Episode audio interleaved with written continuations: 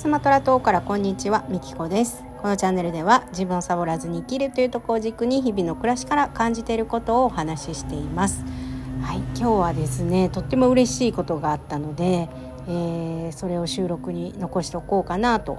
思います、えー、私はカフェトークでですね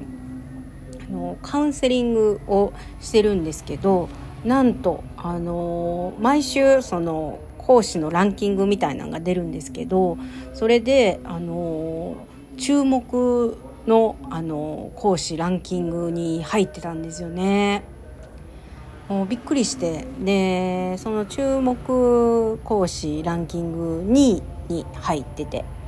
で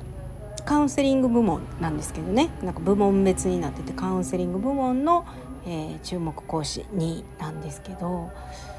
なんかねすごいどういう基準で選ばれているのか全くわからないんですけどでもまあなんか嬉しいなと思ってね素直にあの注目されてんだなって思ってありがたく受け取らせていただこうと思います。はい、でまあカフェトークでのカウンセリングっていうのは別にどこでもあの宣伝は大してしてなくてもうカフェトークさん自体があの広告をね打たれたりしてるんでだから私はカフェトークに出しているサービスは特にどこかで宣伝してるっていうわけではないんですけど、まあ、そこでやってる理由っていうのが、まあ、自分で探せないっていうか、まあ、出会わないお客さんと出会うためにしてるんですけど、えー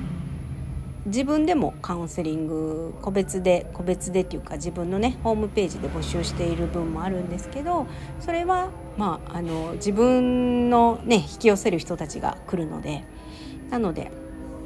カフェトークであったりとかあとココナラもやってるココナラはカウンセリングじゃないんですけどコンサルなんですけどココナラもやってる理由っていうのはまあそこでしか出会えない人と出会えるっていうのがすごくあの自分にとってメリットが大きいのであのお安い値段でしか出せないんですけどそういうねプラットフォームではあの値段がね安くじゃないとなかなか提供がしづらいプラットフォームなんですけど、まあ、それでもやっぱりあの価値はあるかなっていうことで、まあ、この、ね、注目ランクに入って何か影響があるのかどうかは分かりませんがえー、とりあえずまランクインしたということで、えー、嬉しかったというお話でした。最後までお聴きいただきありがとうございました。